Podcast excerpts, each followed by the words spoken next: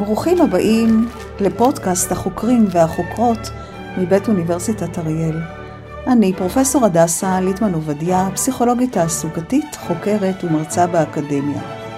בכל פרק אני מארחת כאן חוקר או חוקרת על מנת להכיר מקרוב את תחומי המחקר שלהם, תחומים המשפיעים על החיים של כולנו. אז בואו נתחיל. מה הקשר בין מיקרוסקופ אלקטרוני לניתוחי לייזר וצביעת יהלומים בצבעים שונים? כדי להתחיל להבין זאת, עלינו להבין מהי פיזיקה, ומה ההבדל בין פיזיקה קלאסית לפיזיקה קוונטית. העולם שלנו מורכב מהרבה עצמים שפיזיקאים קוראים להם בדרך כלל גופים, שמושפעים מכוחות, כלומר מיחסי גומלין עם גופים אחרים. הפיזיקה הניוטונית פועלת בהתאם לאינטואיציות הטבעיות שלנו. לגופים במודל הניוטוני יש גודל מוגדר, מיקום מוגדר, מהירות מוגדרת וכולי. אם לדוגמה איבדנו את המפתחות שלנו, אז ברור לנו שהם נמצאים במקום כלשהו, ולכן נחפש אותם במקום שבו ההסתברות תהיה הכי גבוהה למצוא אותם. אך ההסתברות הזאת מעידה על חוסר הידע שלנו ואינה קשורה לגוף עצמו בשום צורה. הגוף, במקרה זה המפתח, נמצא בנקודה מוגדרת, ואנחנו פשוט לא יודעים איזו. בעולם של הפיזיקה הקוונטית, הדברים פועלים בצורה כל כך שונה מהאינטואיציה שלנו, עד שהפיזיקאי הדגול, ריצ'רד פיינמן, אמר עליה שמי שחושב שהוא מבין פיזיקה קוונטית, אינו מבין פיזיקה קוונטית. ואנחנו עוד נחזור לפרופסור פיינמן, יש לי הרגשה בהמשך. בעולם של הפיזיקה הקוונטית, גופים יכולים להיות בכל מקום בו זמנית, עד שמודדים היכן הם, הם מתנהגים בצורה הסתברותית שאיננה נובעת מחוסר מידע, אלא שההסתברות הזאת היא חלק בלתי נפרד מקיומם. דבר שאיינשטיין מאוד התקשה לקבל וטען נגדה שאלוהים לא משחק בקוביות. ההתנהגות ההסתברותית, העובדה התמוהה שמה שאנחנו מגלים תלוי מאוד בשאלה איך אנחנו מודדים, היעדרו של מיקום ידוע של גופים, השפעה הדדית בין גופים כאילו אין דבר כזה שנקרא מרחק, ועוד התנהגויות שסותרות לגמרי את האינטואיציה שלנו לגבי האופן שבו המציאות פועלת. פועלת. כל אלו היו בוודאי נשללים מזמן כמודל של המציאות, אלמלא הם היו מוכחים. ולא זאת בלבד שהם מוכחים, אלא שהם נמצאים בבסיס של הרבה מהטכנולוגיות שאותן אנחנו כבר מקבלים כמובנות מאליהן. ועל חלק מהן נדבר היום. לשם כך, הזמנתי לכאן היום את פרופסור אהרון פרידמן, חוקר בתחום אלקטרוניקה פיזיקלית, וראש מרכז הידע שלזינגר למאיצים ומקורות קרינה. שלום אהרון. שלום הדסה. איך ולמה התפתחה המכניקה הקוונטית והפיזיקה המודרנית, שכוללת את תורת היחסות הכללית, את מכניקת הקוונטים ואת הניסיון שאני חושבת שהוא עדיין אה, לא הגיע למיצוי, למצוא תיאוריה שמאחדת את שתיהן. כן. אז אה, למעשה אה, הסיפור מתחיל בחצי השני של המאה ה-19 כשהתחילו לחקור את תורת החשמל. אה, פתאום אנשים גילו שיש חשמל והתחילו לחקור ובצורה אמפירית, ניסיונית, יצרו כל מיני חוקים לחשמל. חוקים שפשוט בדקו, לקחו חוט, מדדו כמה שדה מגנטי יש, לקחו שני דברים, שפשפו אותם, מדדו שדה חשמלי וכתבו חוקים.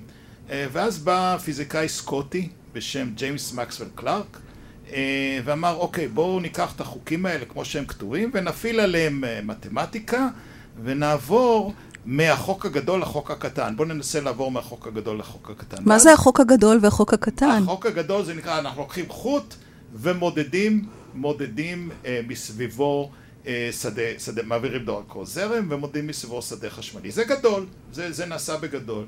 אבל אם אנחנו עכשיו לוקחים ל, לרמה של, של אטומים, אה, אז, אז אני לא יכול להשתמש כבר ב, בחוק הזה, אני צריך לקחת ובצורה מתמטית לנתח אותו ולהגיע למצבים שאני מסתכל על זה ברמת המיקרו. מה, מה קורה ברמת הנקודה עם השדות האלה. אה, והוא השתמש למעשה במתמטיקה שניוטון פיתח אותה. אה, אחד מהדברים הגדולים שניוטון פיתח זה לא רק הפיזיקה, אלא גם פיתח מתמטיקה שהפיזיקאים מימיו של ניוטון משתמשים בה, שזה החשבון הדיפרנציאלי והאינטגרלי, ופיתח את המשוואות. ואז היו כמה הפתעות. אה, ההפתעה הראשונה הייתה שבעצם גילו שהשדה האלקטרומגנטי הוא תופעה גלית. זאת אומרת, זה דבר שמתנדנד, ומתקדם במהירות האור. אז זה פשוט בא מתוך הניסוי והמתמטיקה, גילינו שזו תופעה גלית. ואז אמרו... רק שנייה, אה, אהרון, תסביר לטובת המאזינים, מה זאת אומרת תופעה גלית ולהבדיל ממה. זה משהו שמתנדנד, כן? זה מש... מתנדנד בזמן, הלוך וחזור, הלוך וחזור, הלוך וחזור, ומתפשט. ומתפשט, המתמטיקה אמרה שהדבר הזה הולך להתפשט במהירות האור. אותו זמן אנחנו כבר ידענו מה זה מהירות האור, מיכלסון מדד אותה עם מראות, ואז אמרו, רגע, הגיעו למסקנה, אם זה מתקדם במהירות האור, אז אם כך האור זה שדה אלקטרומגנטי. אגב, המסקנה הזאת נכונה, הדרך שבה הגיעו, הגיעו אליה לא נכונה, כי לא, זה שזה משהו מתנהג במהירות האור, זה לא אומר שהאור שדה אלקטרומגנטי, אבל הגיעו למסקנה הזאת. ואז אה, גילו דבר נורא מעניין. אה, אחד הדברים שפיזיקאים תמיד, אה, בניגוד למה שאנשים חושבים, חוש... מתעניינים בהם וחושבים להם זה אסתטיקה. זאת אומרת, אם אני מסתכל על משוואות מקסוול, זה משוואות מאוד אלגנטיות, הן נראות יפות, הן קצרות והן מתארות למעשה את כל הנושא של, של אור, של רדיו, ש... אבל אמרו, אם אני לוקח את המשוואות האלה, ונגיד היינו בתיכון ולמדנו ניסוי של רכבות, מישהו יוצא ברכבת זה, ונוסע ברכבת, ומה מתנהג... אם אני מכניס את ה... את ה... את מה שהוא זז לתוך הדבר הזה, פתאום המשוואות נהיות מאוד, מאוד מכוערות. ואמרו, זה לא יכול להיות. למה? למה הן נהיות מכוערות? אם אני מכניס את זה לתוך המתמטיקה, פתאום המשוואה נהיית נורא מסובכת. היא לא, היא מאבדת את האלגנטיות שלה. אז אמרו, זה לא יכול להיות. זה פשוט לא יכול להיות שהחוק משתנה רק בגלל שאם נגיד אני אהיה ברכבת ואני אסתכל על, עכשיו על השדות אצלך ואת עומדת, פתאום החוק נראה אחרת, אמרו זה לא יכול להיות, זה, זה פשוט שובר את האסתטיקה של, של, של הטבע, את, את הסימטריה היפה הזאת שמקסוול גילה. ואז בא איינשטיין ואמר לא, מה שקורה זה שיש לי משהו שנקרא מהירות מוחלטת, שזה מהירות האור, פיתח את, ה, את המשוואות שלו, שלמעשה היו המשך של משוואות, של מערכת משוואות של גלילאו גלילי פיתח, ולזה קוראים תורת, תורת היחסות הפרטית. אה, וזה סידר את משוואות מקסוול. עכשיו משוואות מקסוול הן נראות אותו דבר בכל מערכת. ואז באו... כלומר, תורת היחסות היא בעצם המשך של הפיזיקה הקלאסית, נכון. הניוטונית. בעצם זה, זה, זה, זה הסיפור של הפיזיקה. כל הפיזיקה תמיד ממשיכה, אין מהפכות בפיזיקה. תמיד פיזיקה זה היכולת שלנו להסתכל על העולם התגברה, כי יש לנו כלים יותר טובים. הרי עד בסופו של דבר בזמן ניוטון לא היה שעון, לא היה טלסקופ, לא, לא היה שום דרך להסתכל על העולם, רק בעיניים, באוזניים, בחושים. במאה ה-19 כבר היו טלסקופים, היו שונים, היה הכל, אז יכלנו למדוד דברים, יכלנו, ואז פתאום יכלנו לה, להשתפר ביכולות שלנו. אה, ואז בא איינשטיין ופיתח את תורת היחסות הפרטית. אני לא אדבר כרגע על הכללית כי זה הרבה יותר מסובך. אה, ואז באו שני, שני פיזיקאים, אחד היה בחור צרפתי, עשה דוקטורט, קראו לו דה ברולי. הוא היה נדמה לי בן 19 כשהוא הסתכל על הדבר הזה, והשני היה אייזנברג, היה פיזיקאי אה, אה, גרמני, בזמן, לימים האשימו אותו בכך שהוא היה נאצי, והוא למעשה היה המנהל של תוכנית הגרעין הגרמנית, אבל זה לא קשור, הוא היה פיזיקאי טוב, והם אמרו, רגע, אם אני מסתכל על, על, על, על האור ותופעת הגלים, אז אולי גם החומר מתנהג כמו גל. אה, ואז הם למעשה אמרו בואו נפתח תיאוריה שבה החומר מתנהג כמו גל. אז מה אחד הדברים? אם אני לוקח קרן שמש ובאמצעות עדשה מרכז אותה, אני אף פעם לא אוכל להגיע לנקודה, תמיד יהיה לנקודה הזאת גודל סופי. זה אומר שגם החומר, אני אף פעם לא אוכל להגיע לזה שאני בדיוק אדע איפה הוא. וזה עיקרון אי הוודאות של אייזנברג. ואז בא דברולי ואמר אם כך, והחומר מתנהג כמו גל, הוא כתב נוסחה, זה היה שתי שורות, והגיש את זה כעבודת דוקטורט למנחה שלו, ואמר זה הדוקטורט שלי. ואומר לו המנחה, תשמע יא פישר, אתה, אתה, אתה בן 19, אתה הגשת את העבודה הזאת, מה זה, שני, אתה רוצה לקבל דוקטורט על שתי נוסחאות? הוא אמר, אני מתעקש שזה שווה את זה. ואז המנחה שלח את זה לאיינשטיין, ואמר, מה אני עושה עם הבחור הזה? איינשטיין אומר, אתה נותן לו דוקטורט? זה שווה את זה. ולימים הוא קיבל איזה פרס נובל, אה, דברולי קיבל למעשה שני פרסי נובל, הראשון היה בגיל 24. אה, יותר מאיינשטיין.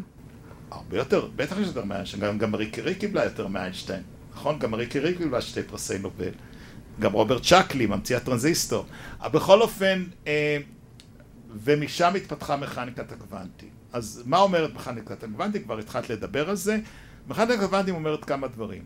הדבר הראשון זה שבאמת היקום הוא לא יקום דטרמיניסטי כמו שחשבנו שהכל נמצא, הכל קבוע, כמו שניוטון אמר, יש כוחות שפועלים בין הגופים וזה שאנחנו לא יודעים בדיוק איפה זה, זה בגלל המוגבלות שלנו.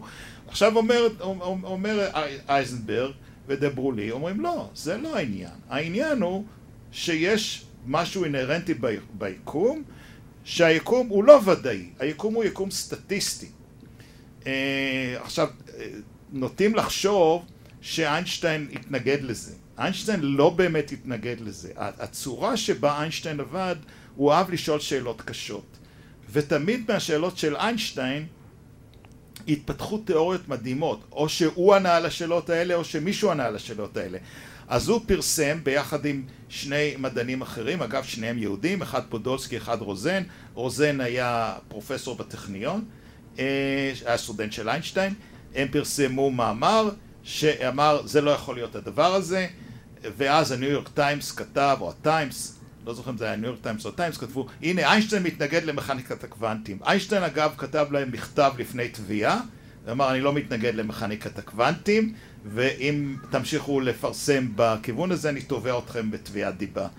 אה, אז איינשטיין אגב, אה, כמו שאמרתי, התרומה שלו למכניקת קוונטים הייתה אדירה, והמאמר הספציפי הזה שהוא כתב, זה הבסיס היום למחשוב קוונטי ולתקשורת קוונטי. אה, אז, אז זהו, אז מכאן הגיע הקוונטים. הדבר השני במכניקת קוונטים, מעבר לאי ודאות, זה שאני לא יכול להתבונן על מערכת בלי להשפיע, בלי, בלי להשפיע עליה. אז אני חושב שדווקא במדעי הרוח ומדעי החיים, זה דבר שאנשים מזמן ידעו. שאני לא באמת יכול, אני לא יכול למשל לראיין בן אדם בלי להשפיע עליו. לא- באנתרופולוגיה ממש מדברים על, אה, על צופה משתתף. כלומר, בדיוק. הנוכחות אז, שלך אז, משפיעה על מה שאתה בודק. בדיוק. אז בפיזיקה הצופה הוא תמיד משתתף. זה אחד מהעקרונות הבסיסיים של מכניקת, של מכניקת הקוונטים. הצופה לא יכול רק להסתכל. אם אני הולך ומודד מהירות של מכונית למשל, אז ברמה מסוימת אני משנה את המהירות הזאת. וזה העיקרון השני של מכניקת הקוונטים. אה, ויש, כמו שאמרת, את העיקרון של הסופר פוזיציה. אה, אני חושב שמה שפיינמן, אגב, פיינמן היה אחד השופטים בדוקטורט שלי. ידעתי חושב... שהוזכר שוב. כן, עכשיו, מה שפיינמן אמר זה נכון, ואני אתן, אתן לזה דוגמה. אה, לפני מספר חודשים היה באוניברסיטת תל אביב סמינר של, של פיזיקאי גרמני, פיזיקאי קוונטי גרמני, והוא בא לסמינר ואמר, הוא די מבוגר, יותר מבוגר ממני, והוא אמר, סוף סוף אני הבנתי את מכניקת הקוונטים. מה הוא הבין? אז זהו, אז הוא הסביר מה הוא הבין. מה הוא הבין?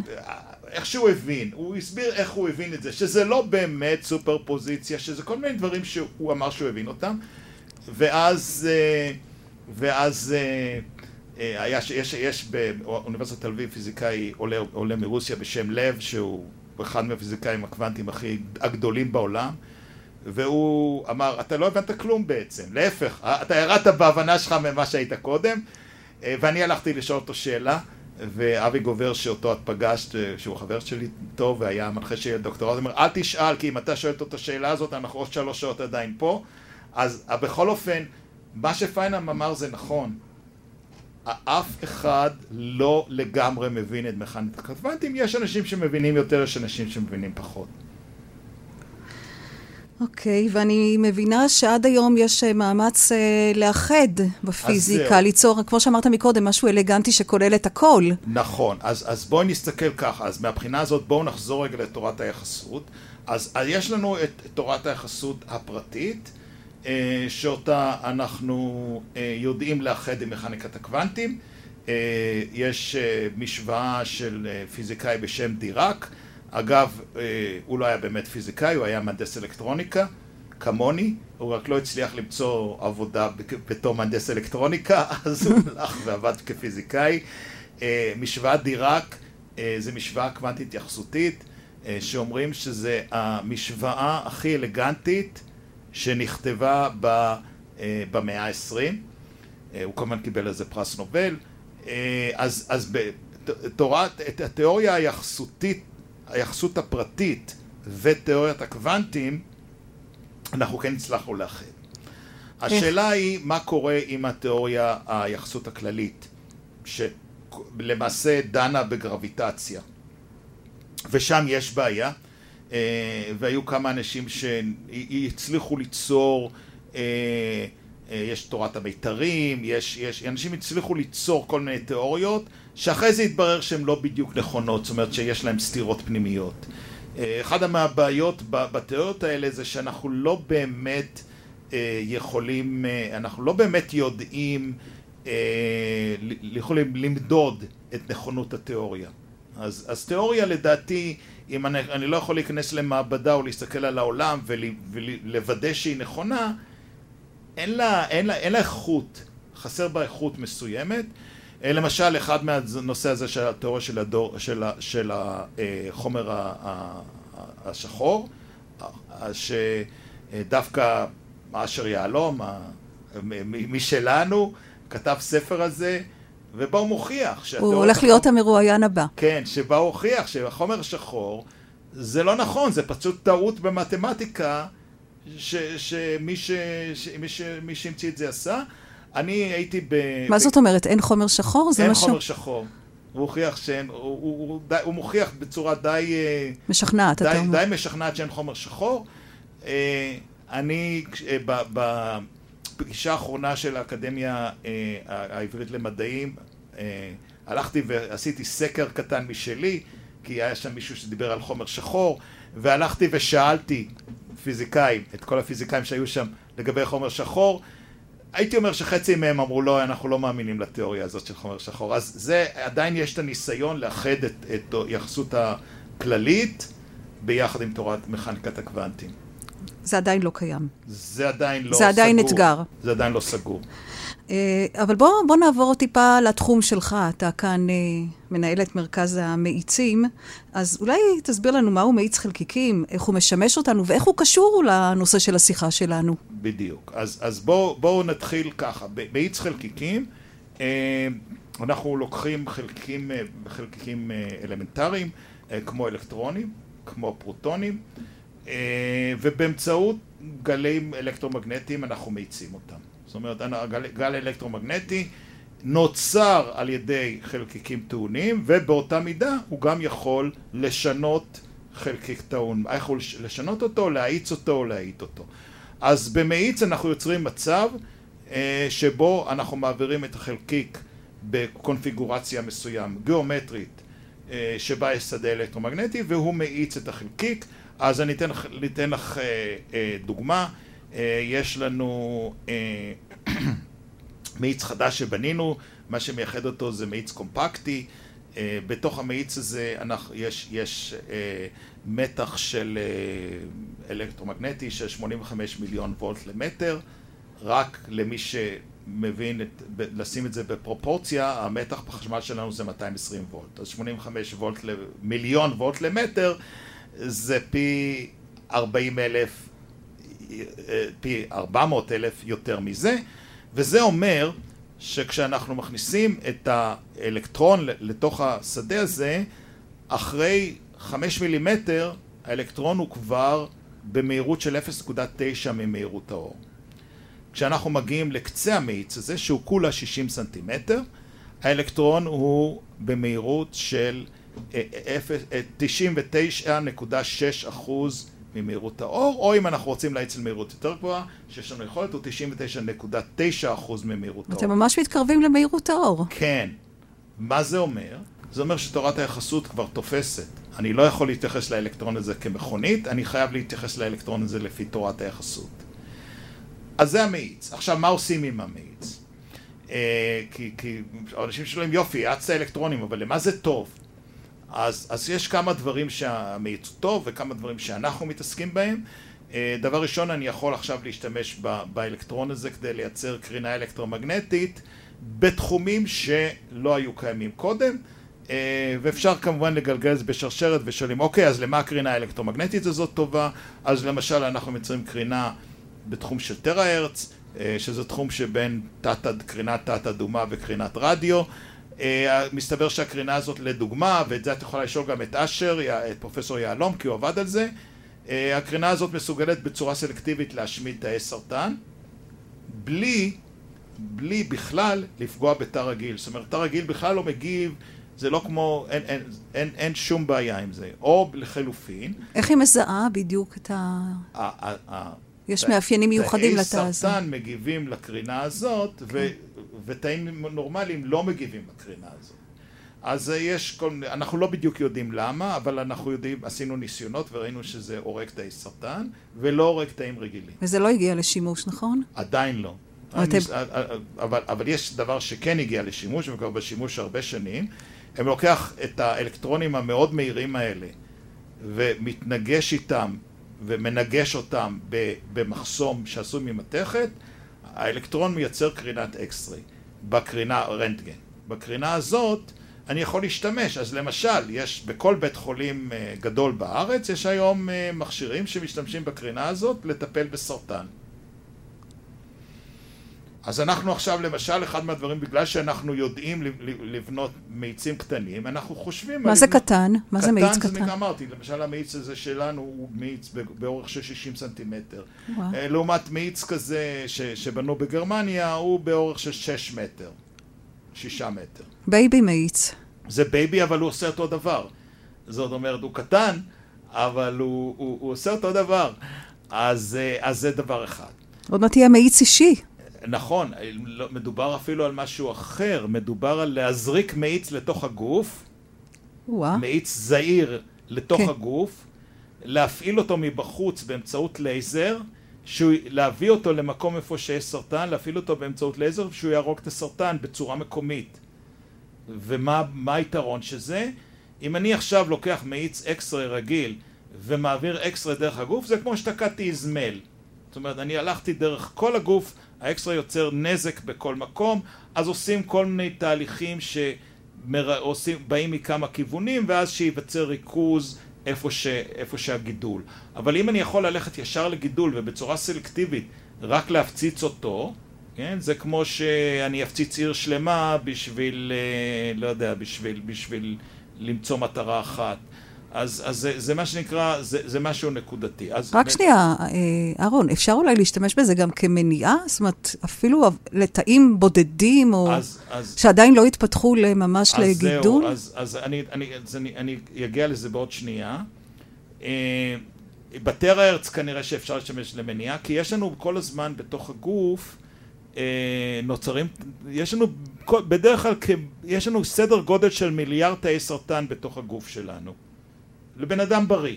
מיליארד תאי סרטן, מיליארד לאדם תאי בוגר. סרטן. לבן אדם בוגר, כן. אה, כי למה? כי בכל תהליך של אה, חילוק התא יש סיכוי מסוים שיווצרו תאים סרטניים ולכן מכיוון שהתא שלנו יש לנו כל הזמן חלוקת תאים, אנחנו כל הזמן מייצרים תאים, אז נוצרים תאים סרטניים. עכשיו בן אדם נורמלי בן אדם נורמלי יש לו מערכת חיסונית שמשמידה את התאים האלה. אבל אם המערכת החיסונית נחלשת, התאים מתבגרים, נהיים יותר חזקים, יוצרים מושבה, וזה מקום. הגידול, כן. אז, אה, אז המאיץ הזה האופציונלי שיכחיד אותו. אז השאלה אם אני יכול ללכת ולצוד תאים סרטניים, אז התשובה היא כנראה, אולי לא, אבל יש חוקר אה, שעשה אצלנו פוסט-דוק אה, ממכון לב, והוא טוען שאם אני לוקח אנשים רגילים ומקרין אותם בקרינה, בכמויות לא גדולות של קרינה, פתאום אני מוצא סטטיסטית שהחיים שלהם התארכו. זאת אומרת שזה כן עשה בדיוק מה שאמרת, זה השמיד, זה היה פעולה מונעת. אז הוא עשה ניסוי, הוא לקח מסביב לצ'רנוביל ובדק את תוחלת החיים באזורים שמסביב לצ'רנוביל. והוא ראה למשל שבקייב, אחרי צ'רנוביל, תוחלת החיים עלתה. כי קייב הייתה מספיק רחוקה, אבל עדיין הייתה קרינה מצ'רנוביל, ועדיין יש קרינה מצ'רנוביל. אז זו תופעה מאוד מעניינת, ולכן הוא תמיד, אה, בפורומים תמיד מטיף לזה שלא צריך כל כך להיזהר עם קרינה, זה לא בהכרח דבר רע, אז, אז, אז זו התשובה לזה. עכשיו, אז זה דבר אחד. דבר שני שלמשל אנחנו עושים עם, עם, עם, עם קרינה כזאת, אנחנו יכולים, לא עם קרינה אלא עם אלקטרונים, אנחנו יכולים לצבוע יהלומים. את זוכרת, התחלנו מה הקשר בין נכון. צביעת יהלומים, אנחנו יכולים לצבוע יהלומים. אה, עכשיו, מה, מה יהלום, אה, נדמה לי שיהלום אדום זה עולה סדר גודל של 25 מיליון לקראט. שניים וחצי מיליון לקראט. זה עולה המון. זה עולה המון. אז אנחנו יכולים לקחת יהלומים פושטים, צהובים, ולהפוך אותם לאדומים. כמובן, זה, זה בגלל שזה מלאכותי, זה לא, לא יקבל את, ה, את הצבעים האלה, אבל הנה, עוד, עוד שימוש במאיץ. יש המון שימושים במאיץ בתעשייה. איך צובעים בעזרת המאיץ? אני פשוט מפציץ את ה... את, אני, אני פשוט לוקח את היהלום ומפציץ אותו עם, עם אלקטרונים. יש תהליך, אני לוקח את היהלום, מפציץ אותו באלקטרונים, אחרי זה אופה אותו בחום ובלחץ. ואיך זה נהיה אדום דווקא? נהיה אדום כי אדום זה, זה, זה, זה החנקן, כש, כשחנק, כש, אם אני מסתכל במבנה הגבישי של יהלום, אם אני אוציא פחמן ומכניס חנקן במקומו, אז יש, אז יש לי נקודה אדומה. ככה זה נראה. אז אתם עושים את זה באמת? אה, האם אנחנו עושים את זה? כן, אנחנו עושים את זה. לאיזו מטרה? אה, אנחנו מנסים לראות אם אפשר לפתח איזושהי תעשייה של צביעת, צביעת יהלומים. מעניין. וזה יותר כימיה מאשר פיזיקה, אבל כן. אה, אז אנחנו עושים את זה, גם עובדים עם יהלומנים מסוימים. אגב, היהלומים האלה הם יהלומים טבעיים, יהלומים מלאכותיים הרבה יותר קשה לצבוע. אה, אבל, אה, אז זה, זה, זה עוד דבר. אז דיברנו על רפואה, דיברנו על, על, על, על צביעת יהלומים. למשל, יש את הנושא הזה של פלסטיק. אם אני לוקח פלסטיק ומקרין אותו ב, ב, באלקטרונים באנרגיה גבוהה, פלסטיק נהיה חזק וקשה כמו פלדה. אז אני יכול לייצר צינורות, אה, להקרין אותם בצורה הזאת, ולקבל מפלסטיק שהוא חומר זול, ולקבל למשל צינור שהוא קשה כמו פלדה, ולעומת פלדה הוא לא מחליד אף פעם. אז יש חברה בארץ שעושה את זה, חברה נקראת קבלי ציון, והיא עושה את התהליך הזה. אה, כמובן יש, יש לזה יישומים ביטחוניים ויש יישומים מדעיים. עכשיו, אם אנחנו הולכים הלאה ובמקום אלקטרונים אנחנו נשתמש בפרוטונים, אז שם בכלל אה, אני יכול לעשות אה, מערכת, למשל טיפולים. במקום לקחת את האלקטרון, להפוך אותו לאקס-ריי, אני יכול לקחת את הפרוטון, להכניס אותו ישר בגוף. עכשיו, הפרוטון לא יוצר נזק בדרך לגידול, הוא רק יוצר נזק בתוך הגידול. כי הנזק הוא נזק כימי. וכימיה לא קורית בין גופים שנעים מהר אחד ביחס לשני. זאת אומרת, רק כשהפרוטון נעצר, הוא יצר נזק. אז אחד מהדברים... כלומר, התא הסרטני בעצם חוסם אותו, אה, ולכן כן, הוא גם נפגע? כן, אנחנו מכוונים את זה כך שהוא ייצר בתוך הסרטן, והוא, זה כמו, זה כמו שהכנסתי פצצה לתוך הסרטן. זה, זה ממש, ממש מילולית, זה כמו פצצה שנכנסה לתוך הסרטן. הבעיה עם המיצי הפרוטונים האלה הם מאוד יקרים, אגב הנה עכשיו אה, איכילוב קנה שני מיצים, זה פרויקט שליצמן התחיל אותו, אה, שהיה כשהיה שר הבריאות, הם אה, החליטו לקנות שני מיצים, או, או קנו, הגיעו להסכם ב-100 מיליון דולר, הבעיה שהמיצים האלה הם גדולים ויקרים, ואנחנו בגלל שיש לנו יכולת לייצר מיצים קטנים וזולים, אנחנו רוצים לעשות את זה למשהו שבכל בית חולים בארץ או בעולם יהיה אפשר לעשות את זה ולהציל אנשים. אה, אחוזי ההצלחה בטיפול פרוטוני זה מעל 95 אחוז הצלחה. אה, יש טיפולים שאם אני מטפל ב X-ray אני יכול להציל את חייו של האדם, אבל הוא יוצא נכה קשה מאוד, אבל עם פרוטונים אין שום תופעות לוואי. אז זה, זה עוד דוגמה למאיצים. אה, מה זה בעצם אה, מיקרוסקופ אלקטרוני ואיך הוא קשור אה, okay. למאיץ? אז, אז בואי נדבר על המיקרוסקופ האלקטרוני, זה, ו, וגם אם כך נקשר את זה גם לתיאוריית הקוונטים. נכון. דיברנו כל כך הרבה על תיאוריית כן, הקוונטים, אז נחבר את. מה עושים עם זה? נכון. אז קודם כל ככה, מיקרוסקופ אלקטרוני הוא מאיץ. מאיץ ומיקרוסקופ אלקטרוני זה אותו דבר בעצם? מיקרוסקופ אלקטרוני הוא מאיץ, לא כל מאיץ הוא מיקרוסקופ אלקטרוני. אז זה סוג של מאיץ, מה שמיוחד בו זה שהוא מאוד מאוד מדויק, כן? אם אני מסתכל על אור, אז אורך הגל של אור אה, זה בערך 500 ננומטר. זה אומר שאם אני לא, משתמש במיקרוסקופ רגיל, ממיקרוסקופ אור, אני יכול לראות עצמים בסדר גודל של כמה מאות ננומטר גודל. אני לא יכול לראות משהו יותר קטן. אבל אלקטרון, אם אני יכול ללכת לאלקטרון, אלקטרון הוא חלקיק, הוא הרבה יותר קטן מאורך גל של אור. אז אני עכשיו יכול, אם אני לוקח את החומר הזה שאני מסתכל עליו, ומפציץ אותו באלקטרונים, זה לא יכול להיות הרבה, זה, זה צריך להיות מעט מאוד אלקטרונים, אה, וזה צריך להיות כן, מאוד מדויקים. אני יכול עכשיו לרדת לרמה של פחות מאחד אנגסטרום, היום כבר מגיעים ל-0.6 אנגסטרום, כאשר אה, אני יכול לראות אטומים. זאת אומרת, אני יכול להסתכל על, על, על, על החומר ולראות את האטומים בתוך החומר. אה, יש, יש תמונה מאוד מפורסמת שמישהו עושה את זה עם זהב, אבל אפילו מעבר לזה, אם אני עכשיו לוקח את האלקטרון ומשתמש בתכונות הקוונטיות שלו, אני יכול לרדת מתחת ל-0.6 אנגסטרום הזה ולהסתכל לתוך האטום עצמו ולראות את המבנה הפנימי של האטום, התפרסם ב-2013, התפרסם מאמר שמישהו עשה את זה אה, והוא הסתכל, על, הוא הסתכל, הצליח להסתכל לתוך אטום ולראות את המבנה הפנימי שלו.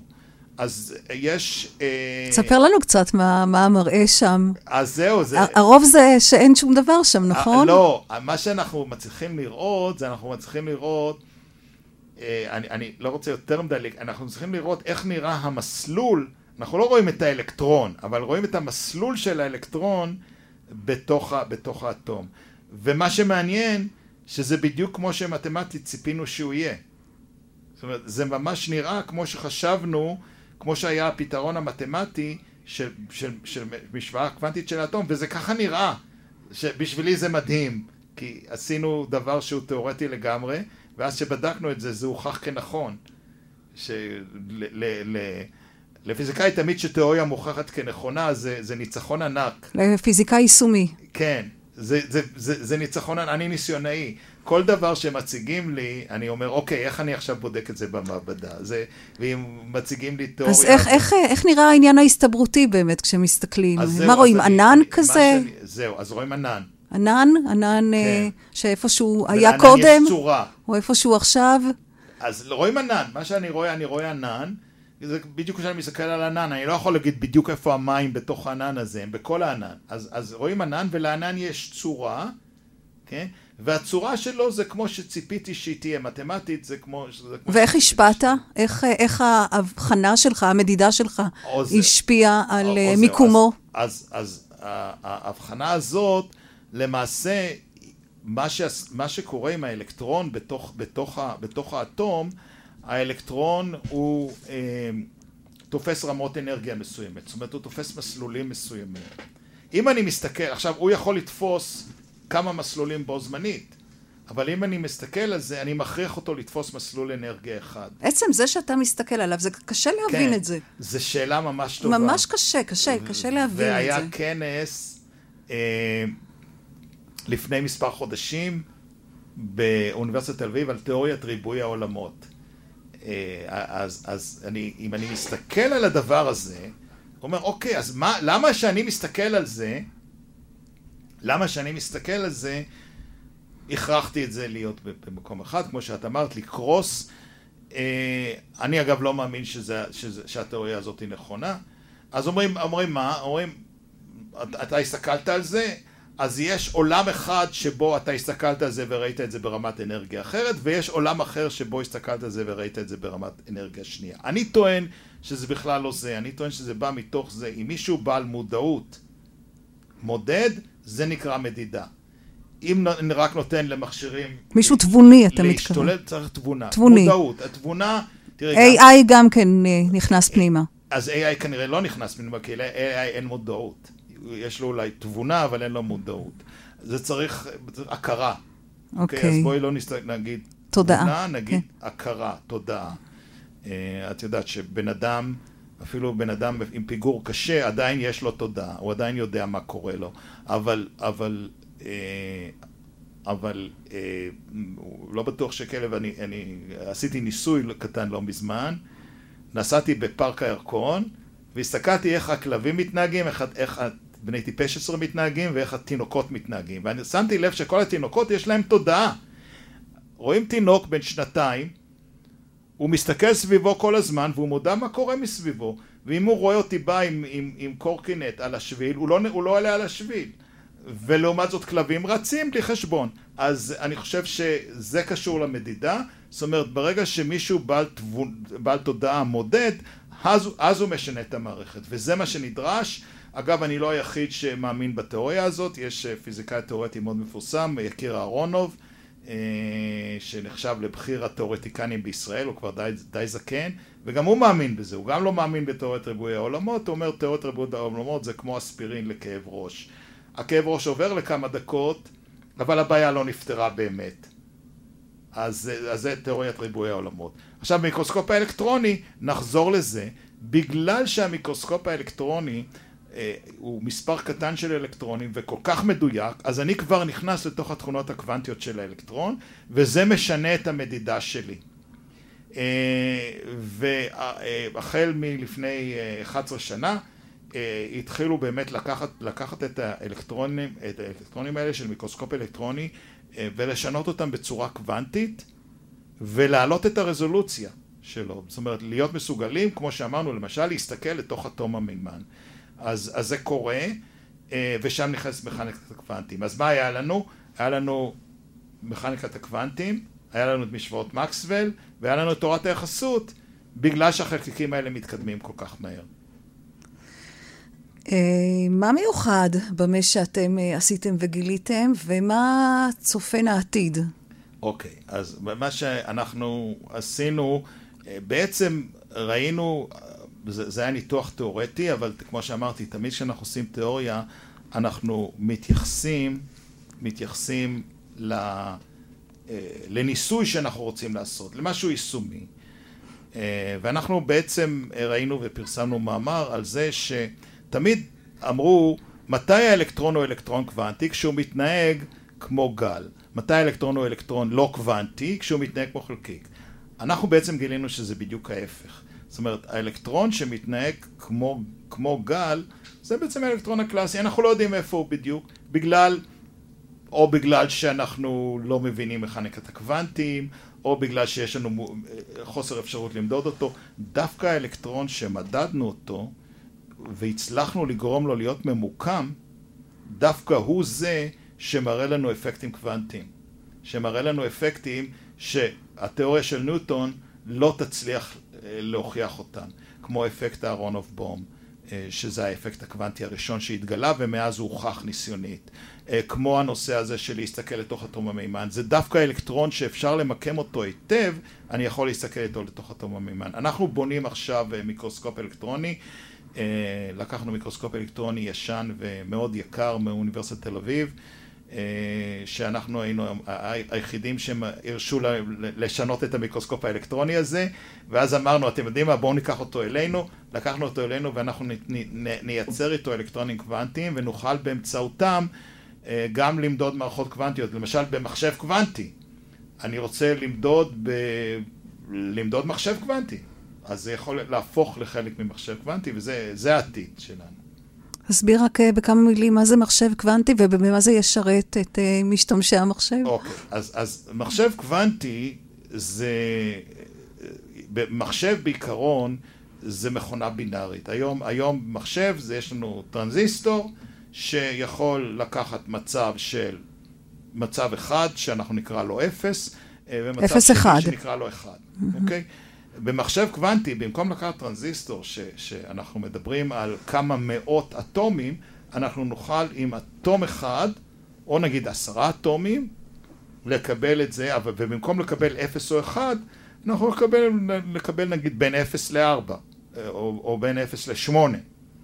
זאת אומרת, אני יכול למזער, למזער את המחשב שלי בצורה משמעותית, וכמובן, אחת הבעיות זה שאנחנו הגענו כבר למעשה, מבחינת אלקטרוניקה, אנחנו בקצה האלקטרוניקה. אנחנו כבר בסדר גודל של, מבחינת, מבחינת תדירויות של מחשב, היום מחשבים הם בין 2 ל-6 ל-6 גיגה הרץ, זאת אומרת בין 2 ל-6 מיליארד, מיליארד אה, אה, פעימות בשנייה.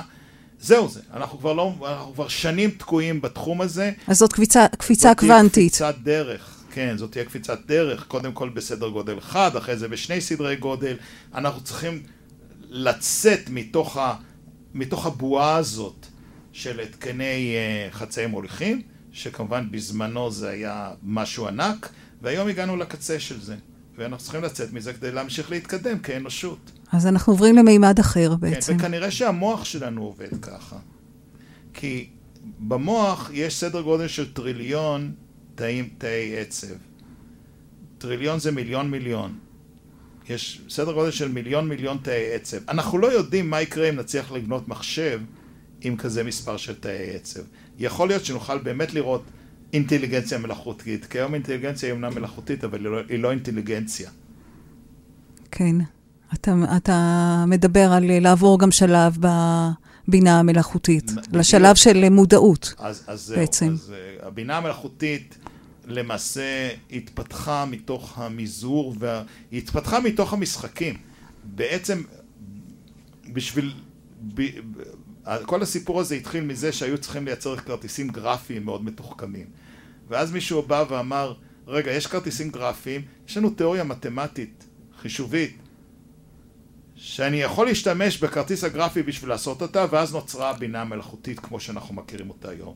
אם אנחנו נלך עוד שלב קדימה, ובמקום במקום אה, עשרת אלפים אה, תאי עצב, אני אוכל לייצר טריליון תאי עצב, מי יודע לאן, לאן נגיע. אתה מדבר בעצם על רשתות נוירוניות יותר כן. מורכבות ויותר גדולות, אה, שיהיו בעצם הדימוי או ההדמיה הכי קרובה למה שאתם משערים בדיוק. על המוח האנושי. עכשיו, אה, אני רק אזכיר ניסוי שאילון מאסק עשה. אה, הוא לקח מוח של, מוחות של שימפנזות וניסה לאמן אותם כמו אה, שמאמנים בינה מלאכותית. והצליח. והצליח בצורה, זאת אומרת, הם, הם, הם למדו ממש מהר, ממש מהר לשחק משחקים, לשחק משחקים כמו גו ושח, ועבדו הרבה יותר טוב מבינה מלאכותית אלקטרונית. אז לכן אני אומר, מי יודע מה יקרה כשנגיע לרמות תחכום כאלה. אז אם כבר uh, דיברנו על בינה מלאכותית ועל השלב הבא בבינה המלאכותית, uh, אני רוצה לשאול אותך, מה השליחות החברתית שלך ושל חוקרים כמוך? המסר לחברה, המסר לקובעי מדיניות? תראי, החלום שלי, ואני פועל על החלום הזה, זה דווקא בנושא הרפואה.